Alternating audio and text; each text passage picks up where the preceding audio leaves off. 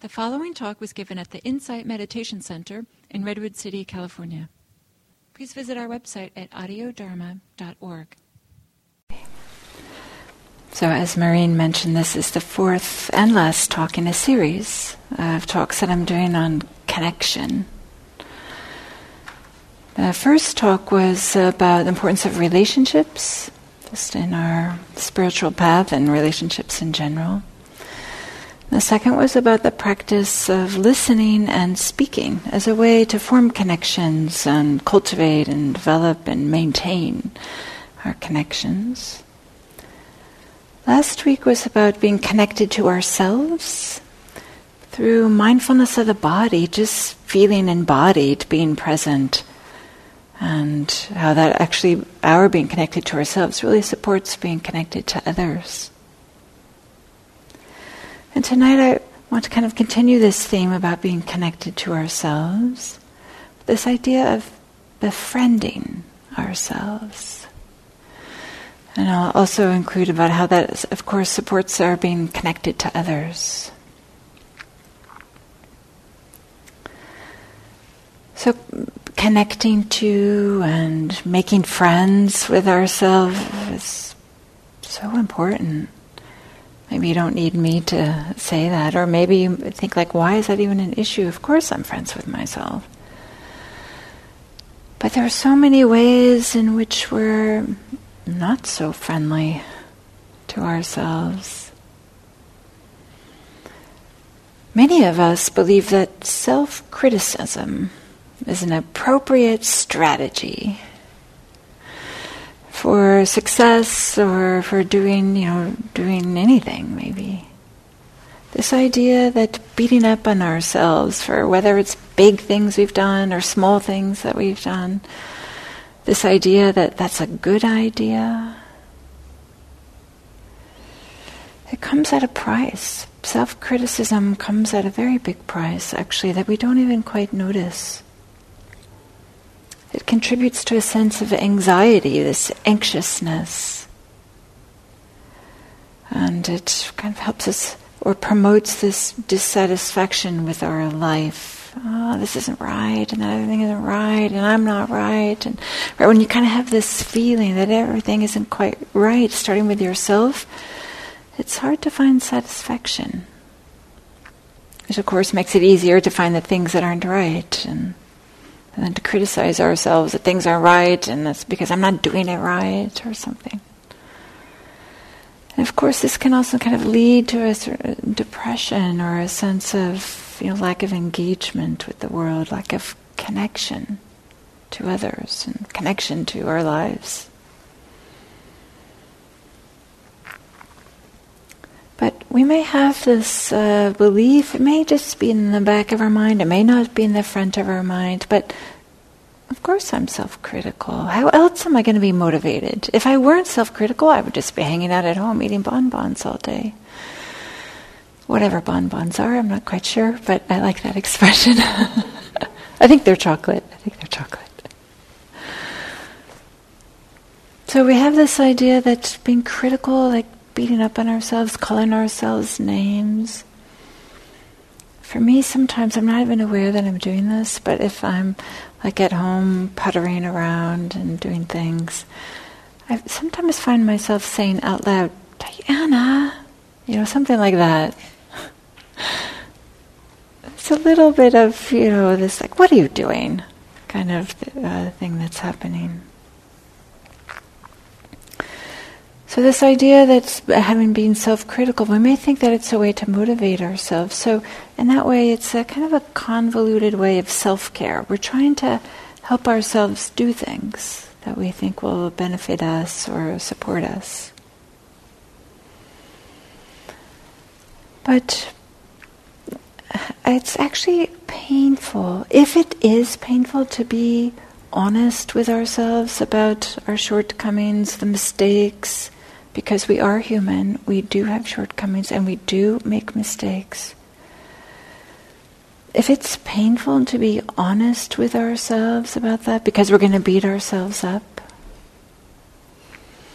then there's a type of way that maybe our subconscious, or the back of our mind, I should say, tries to not have us own up to these things. So then what do we do? We often blame. We blame other people, we blame situations, anything except us, right?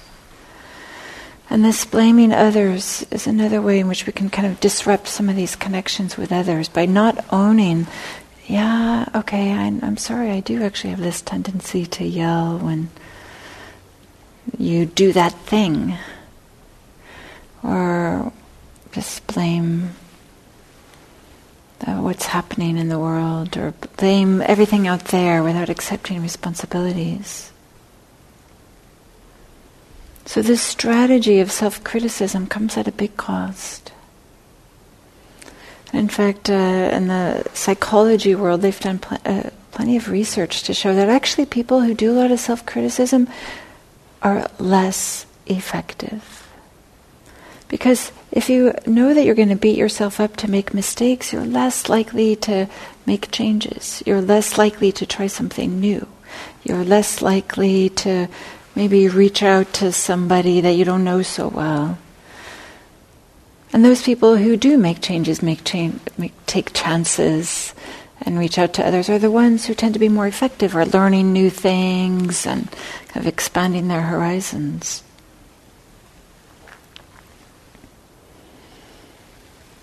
So not only self-criticism, but many of us suffer from a kind of low-grade fever of self-doubt. We might notice that um, we feel like we're playing roles during the day. We all have roles. It's appropriate that we pick up a particular role in some situations and another role in other situations. But we might somehow feel like that's all that we do, is wearing masks and playing roles and feeling disconnected from ourselves. We might feel that actually we have little value, and so it's all we are supposed to do is play these roles, wear these masks.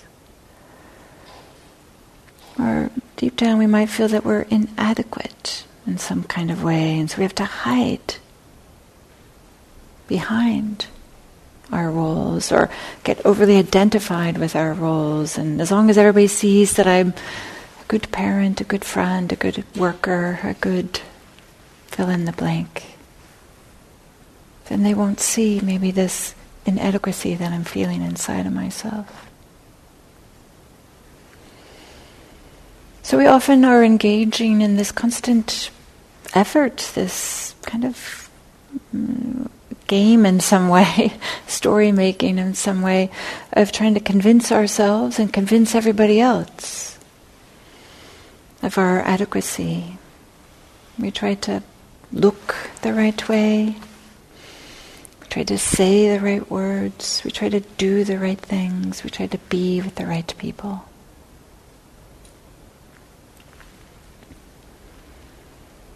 And because of this feeling maybe of inner poverty, we might have this need for like constant reassurance from what we're doing or from other people, or kind of this need for some lots of positive feedback. I'm a good worker, so I must be okay. I have a lot of success, in whatever way you want to measure success. So I must be worthy. Maybe I'm even special because I have this success. But even it doesn't, maybe we've all noticed, I know I did. I spent, you know, certainly early years of my life chasing after academic achievements, professional attainments, achievements. Maybe you have too. And I did, it, it's quite a terrible feeling, for me it was, to realize, wow, it doesn't matter. It doesn't matter what I've attained, what I've achieved, what I've done, how many letters I have after my name. It turns out it doesn't matter. I still often had like this sense of hollowness inside, or this sense of something not quite right. It's kind of what led me to Buddhist practice. I'm happy to say I don't have that feeling anymore. yeah, I don't have that feeling.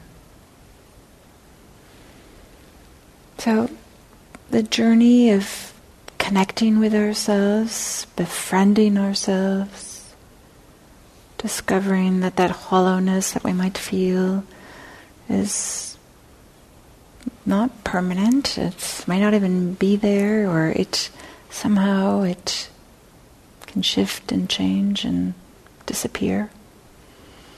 This journey often is a radical one.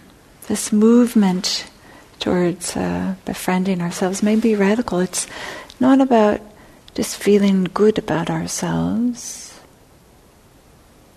It's not based on convincing ourselves or convincing everybody else of anything.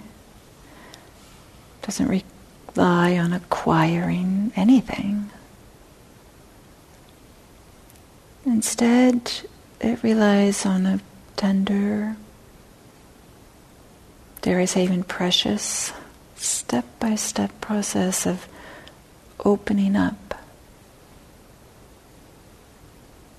having a little more spaciousness, finding some ease in our lives. And this process includes having compassion for ourselves, this opening up process. We'll see things, we'll feel things that are uncomfortable, maybe even downright painful.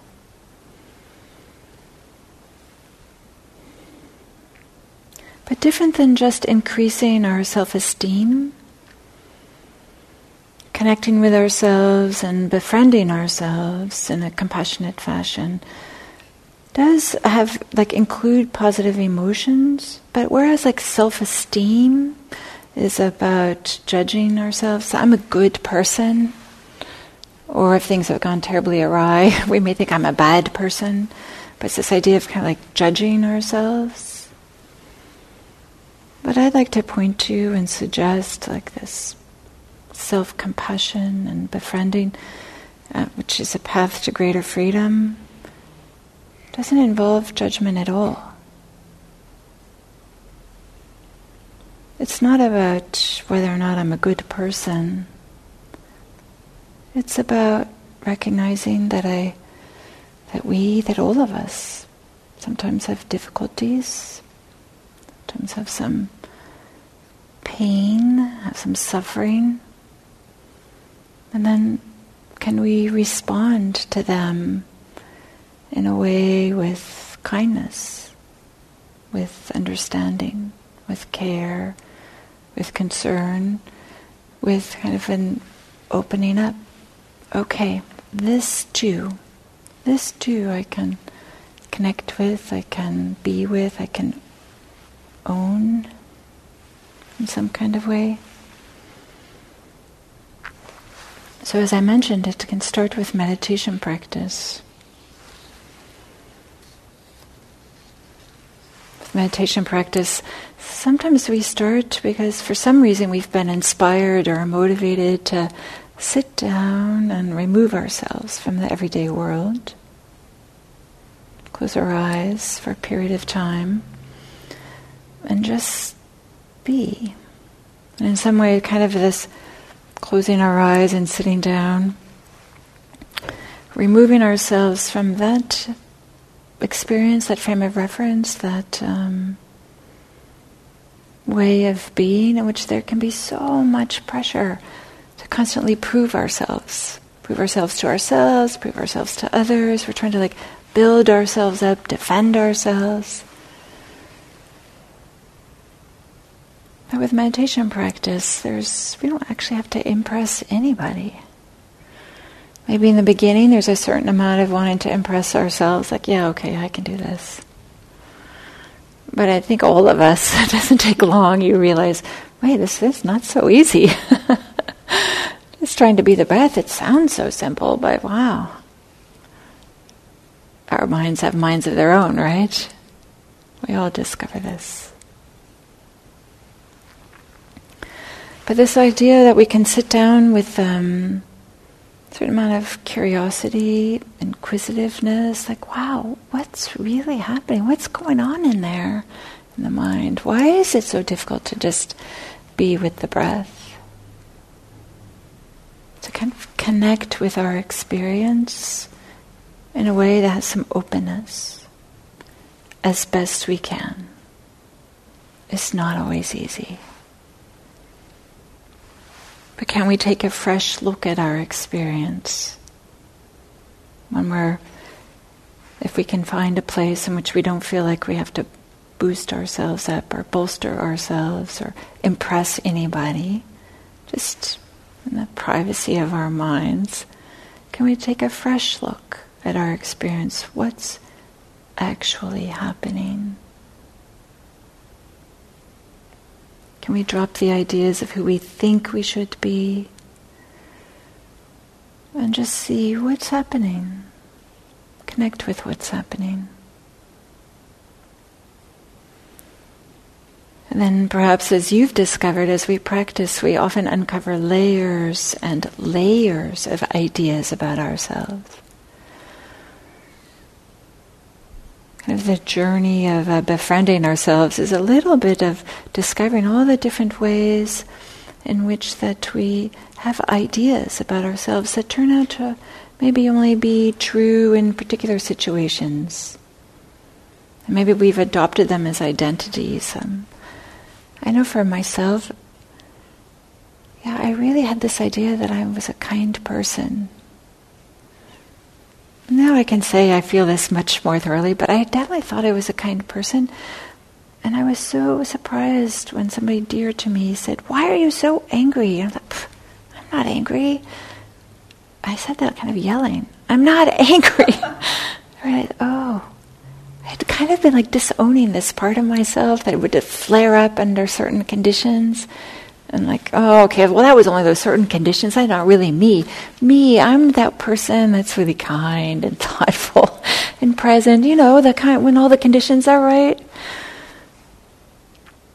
And so for me, definitely this meditation process, I started to see those little corners of myself that I was kind of trying to disown or pretend wasn't there or blaming the situation or blaming somebody else, but meditation helped me to see, oh yeah, okay, that's part of my experience too. And then this practice is about opening up. Can we accept?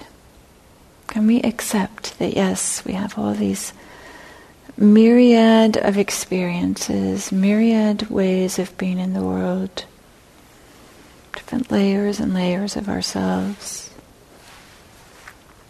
different ideas we have about ourselves. Some of them are more true than others.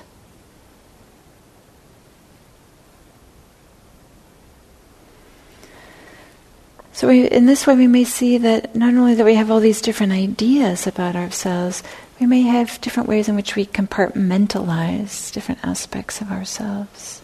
This is good, this is bad. This is what I can share with others. This is what I can share with others. I know I don't even want to admit it to myself.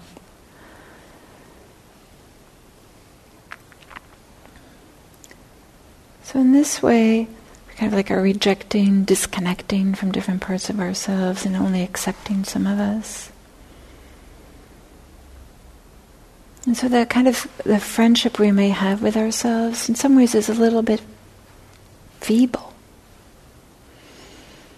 Maybe we are friends with ourselves, accept ourselves, as long as those little parts that we're trying to disconnect aren't showing up, or as long as those conditions are just right. And this practice is about greater freedom, is about owning and connecting all aspects of ourselves. So with meditation practice, we may discover that we've been blind or just not aware of some of the more subtle ways in which we've been suffering, some of the more subtle ways in which there's been difficulties or pain.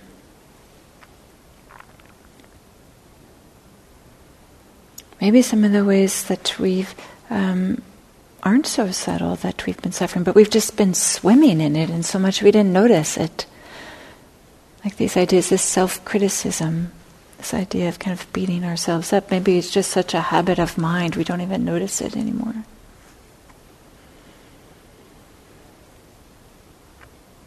So part of this practice of connecting with ourselves and befriending with ourselves certainly involves meditation, kind of settling the mind and starting to see things clearly, see aspects of ourselves and see how we are in different ways, different uh, situations. But also self-compassion can be a way, can be part of this journey of befriending ourselves. It can help us move beyond just accepting. There's, we have to see and maybe accept, but maybe self-compassion can also go beyond that to even appreciating ourselves. Maybe even loving ourselves, showing ourselves kindness, showing ourselves care.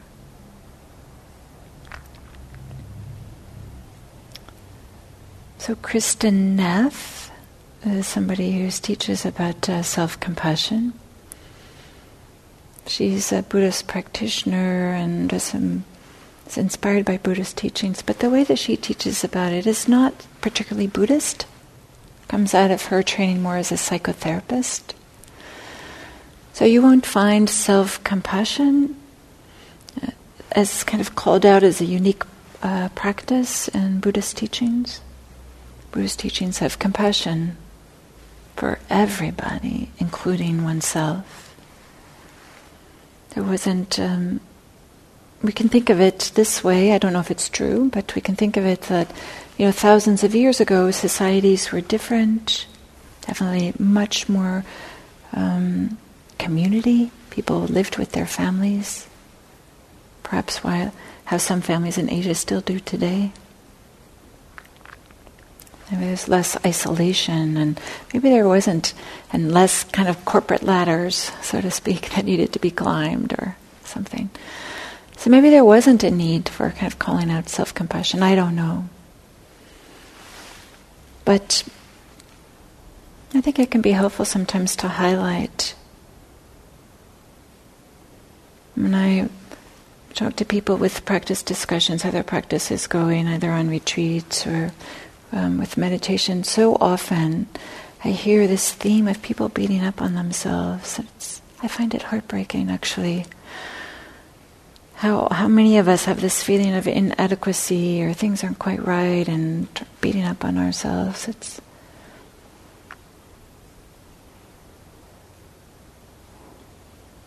Instead, we don't see how that beauty, the grace that we all have. Maybe I'll say, it's, I feel like it's a great blessing of my life to have these practice discussions and maybe to see everybody's beauty and, and maybe in some small way, my wish is that people can feel and see that, the goodness that we have. We're a mixture. We're not only, we're not just bags of mistakes. So self-compassion is taught by Kristin Neff. Kristin Neff. She teaches it, it has three components. And the first is mindfulness. I shouldn't say the first. One, the component is mindfulness. And this, um, and in these three components, we can think of them as having kind of like a yin component, that is a more uh, softer, more kind of like a being element, and then a yang or yang too, more kind of like an action part of it too. So with mindfulness, it's just to actually see the difficulties that we're having. And then part of mindfulness practice is to do that with as much openness or lack of judgment as best we can.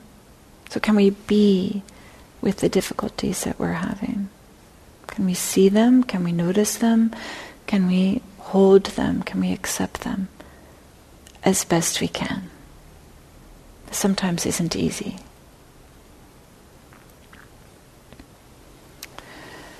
Then maybe the kind of the your, the more yang or yang uh, side of that is to see the truth sometimes of what's happening, either with ourselves or with others.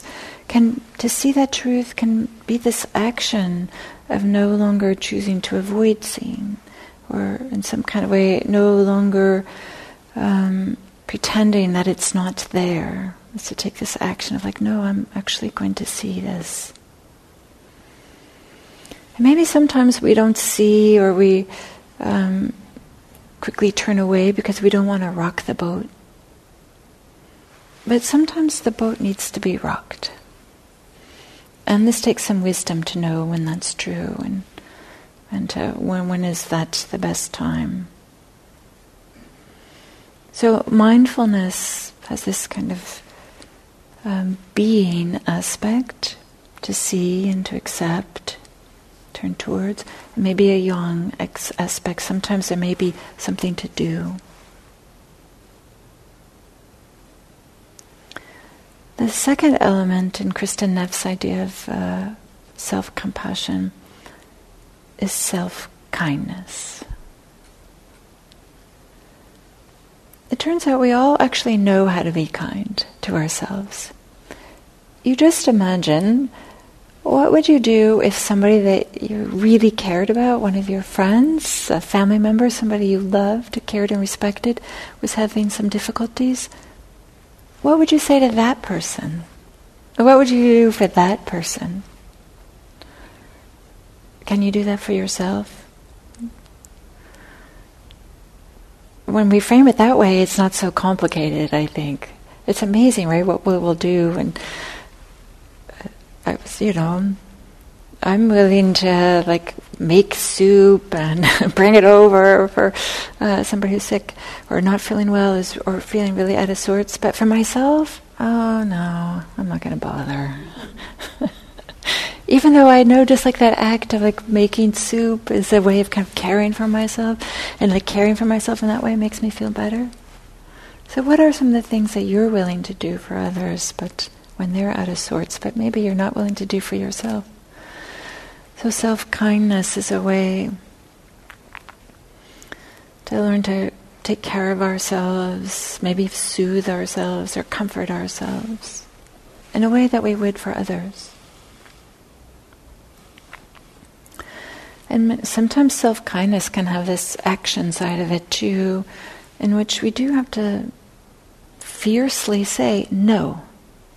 No, you can't harm me in that way. No, this is not right.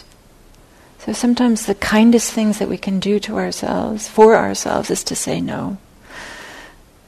Can be difficult, can be... I'm not saying this is easy. None of these things are necessarily easy. If they were easy, you would be doing them already.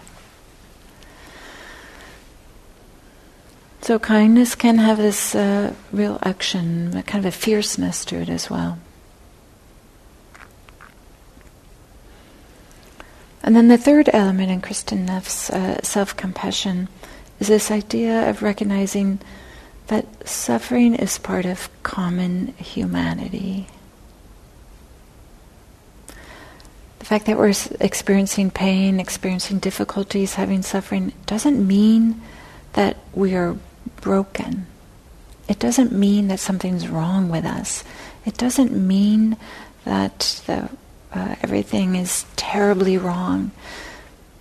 It means that we're human.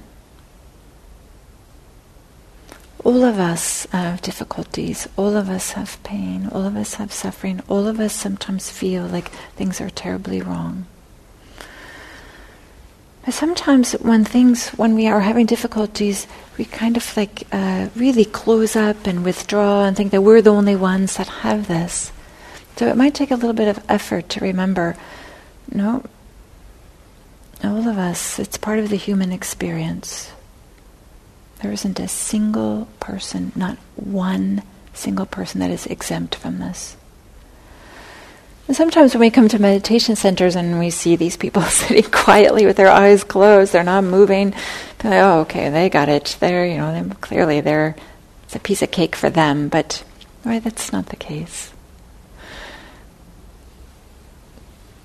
So many of us, even though we can sit quietly, sometimes in our minds there's little things that are having some difficulties. Or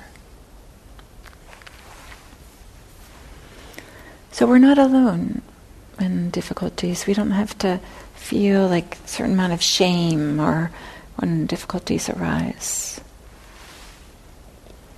Maybe we can connect with others. They're having this too.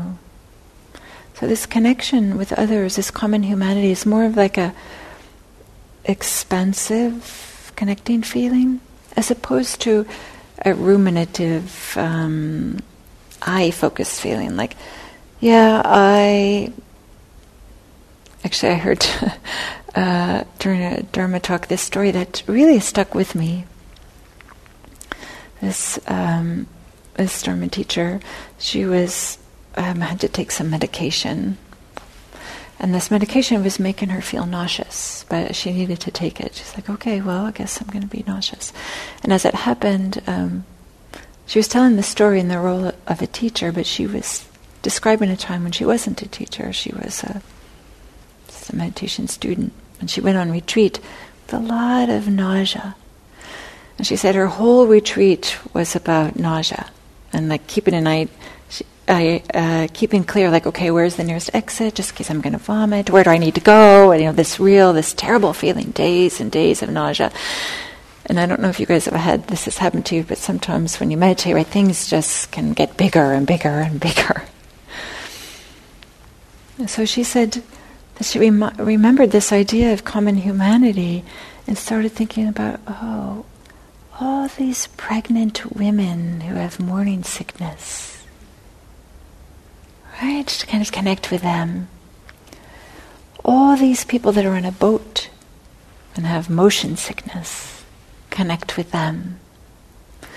Somehow this idea of just, you know, connecting with others, getting out of this, oh, me, me and my nausea, was really kind of like transformative for her.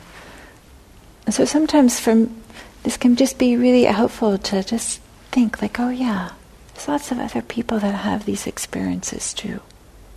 Kind of make it be a little bit bigger. Connect with them.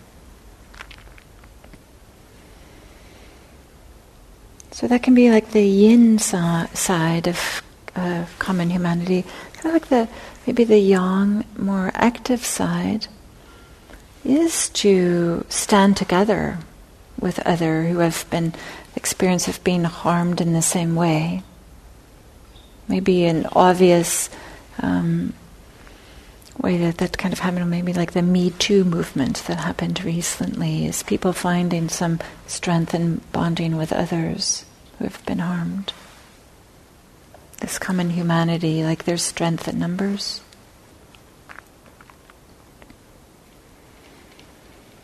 So this befriending ourselves may require a certain amount of compassion, because we may have like kind of disconnected or compartmentalized aspects of ourselves. But befriending is about bringing kind of this unconditional love to ourselves and discovering those little parts of ourselves that maybe are, are hidden or not so obvious. And self-compassion can help with this. This mindfulness, self-kindness, and connecting with others, common humanity. But befriending ourselves helps us connect with others too. Maybe this won't be a surprise.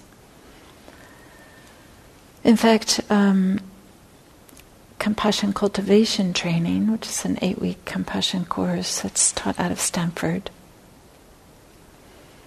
they have a whole session on this about self-compassion.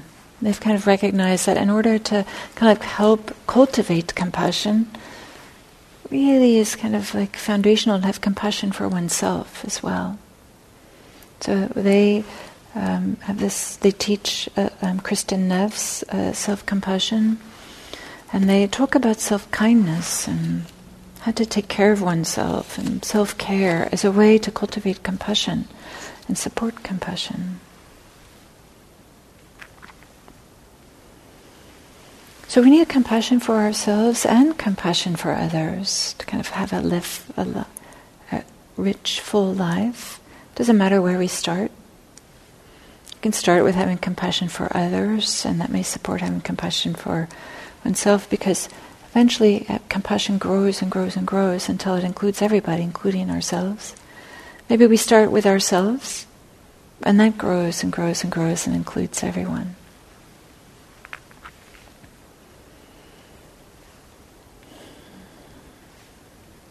But there's a recognition that connecting with our own feelings, connecting with what's happening with ourselves, and relating to them with compassion, instead of with this self-criticism or self-blame, is the basis for developing compassion. Maybe the way that we can have a compassionate stance towards ourselves is a way that we can have a compassionate stance towards others. Just as we recognize, oh yeah, sometimes I have bad days too, can help us have compassion for others. And maybe we need to learn and practice, cultivate and develop to have feelings of warmth, appreciation, joy and gratitude, care. Maybe we, it's something that we can grow and cultivate and develop. We could do that for ourselves or for others. Whichever domain in which we learn it will help in the other domain. And then we begin to see that there's actually no difference between self and others. But befriending ourselves helps us to have compassion for others, but it also helps address our loneliness. Sometimes we might have feelings of loneliness. Kind of this uh, perceived sense of social isolation.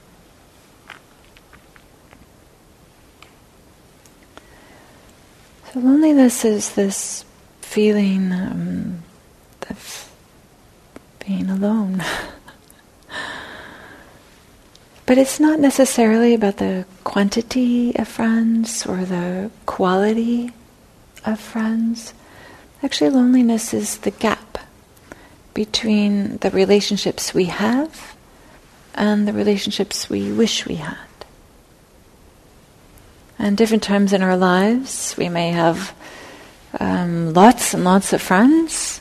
This often happens when people are young and in school, or you know, still children, or developing. They have lots and lots of friends, but they may not be uh, have a lot of depth to them. And it's. Um, Often true that as people age, they have less friends, but there may be some more depth to them. The quality changes. But however many or whatever the quality is, it's that gap of feeling like, oh, it's not what I wish for myself. And what we wish for ourselves may is often dependent on what we think is normal. You may feel like I should have friends, or something's wrong with me if I don't have friends. Or that's not the only element, but it may be this uh, idea of what we think that having friends is about, or what we should, what this feeling of what how things should be.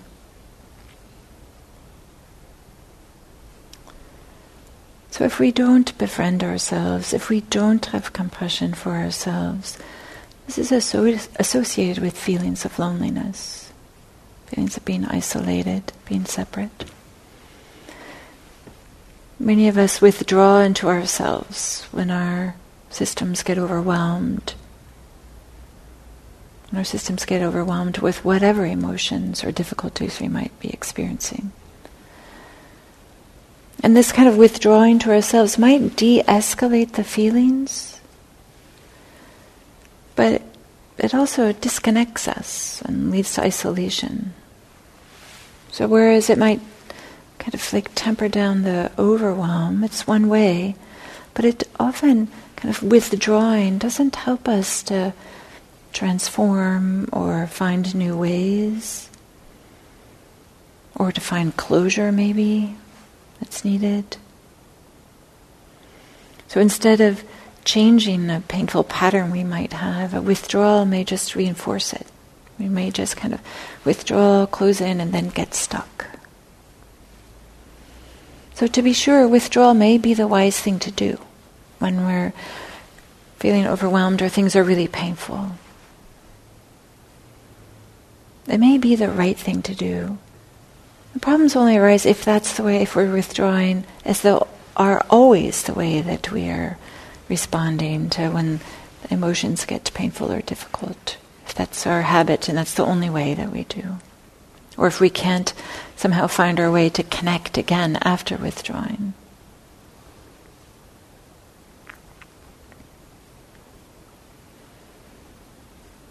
So it's something that as we, perhaps with meditation, as our minds start to settle, we start to see aspects of ourselves. We start to see layers and layers of uh, ideas about ourselves, habits about ourselves. We can practice compassion. We can learn acceptance. And maybe some appreciation. That starts to come up too in meditation. As we kind of soften the self-preoccupation, the self-absorption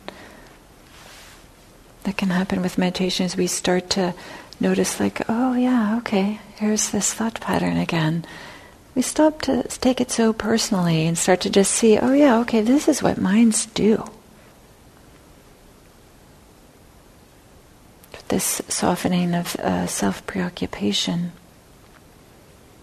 We can start to see some of the other things, start to appreciate ourselves, maybe have gratitude for ourselves.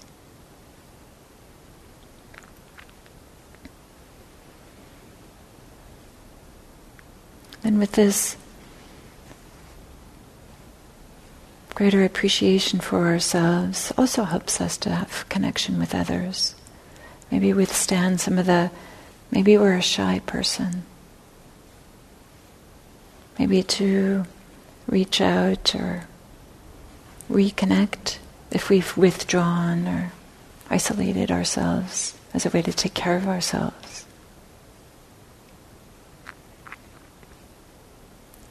So there's no particular end point to the process of making friends with ourselves. And one might even say that this Buddhist practice to greater and greater freedom, greater and greater ease, peace, is a process of befriending ourselves.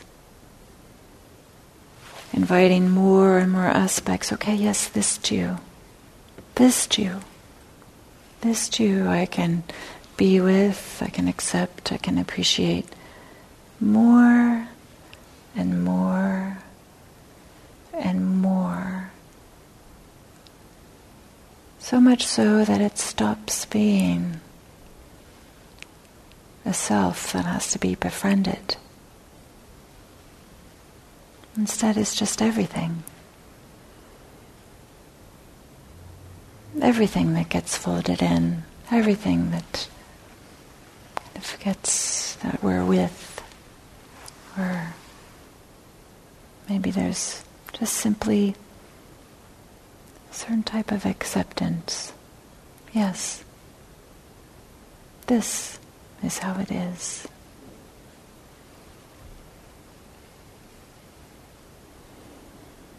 So this process unfolds naturally.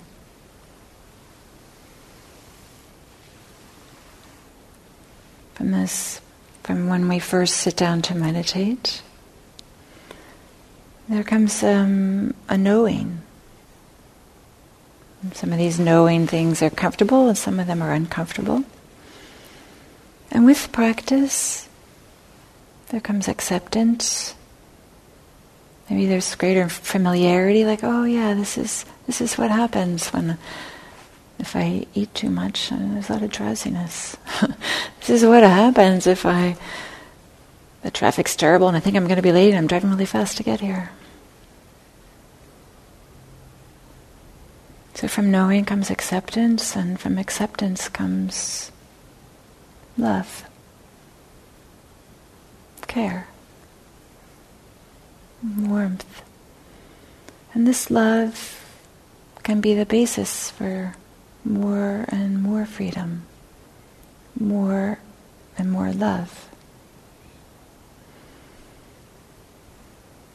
And in the same way that love is a letting go of wishing things were different,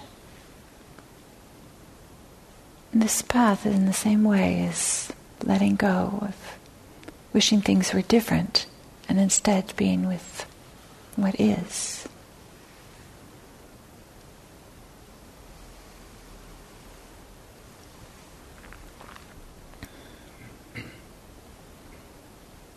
Maybe I'll stop here. Hmm.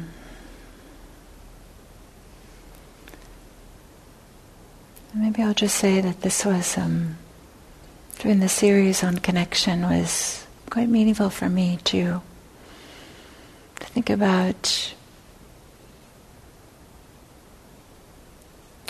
the importance of connecting with others. And for me, I've reflected on how much gratitude I have for those relationships I've had, and maybe some of them need more care, and and to connect with, reminded how I used to be so disconnected from myself, and this process has been really about kind of connecting, a type of kind of coming home.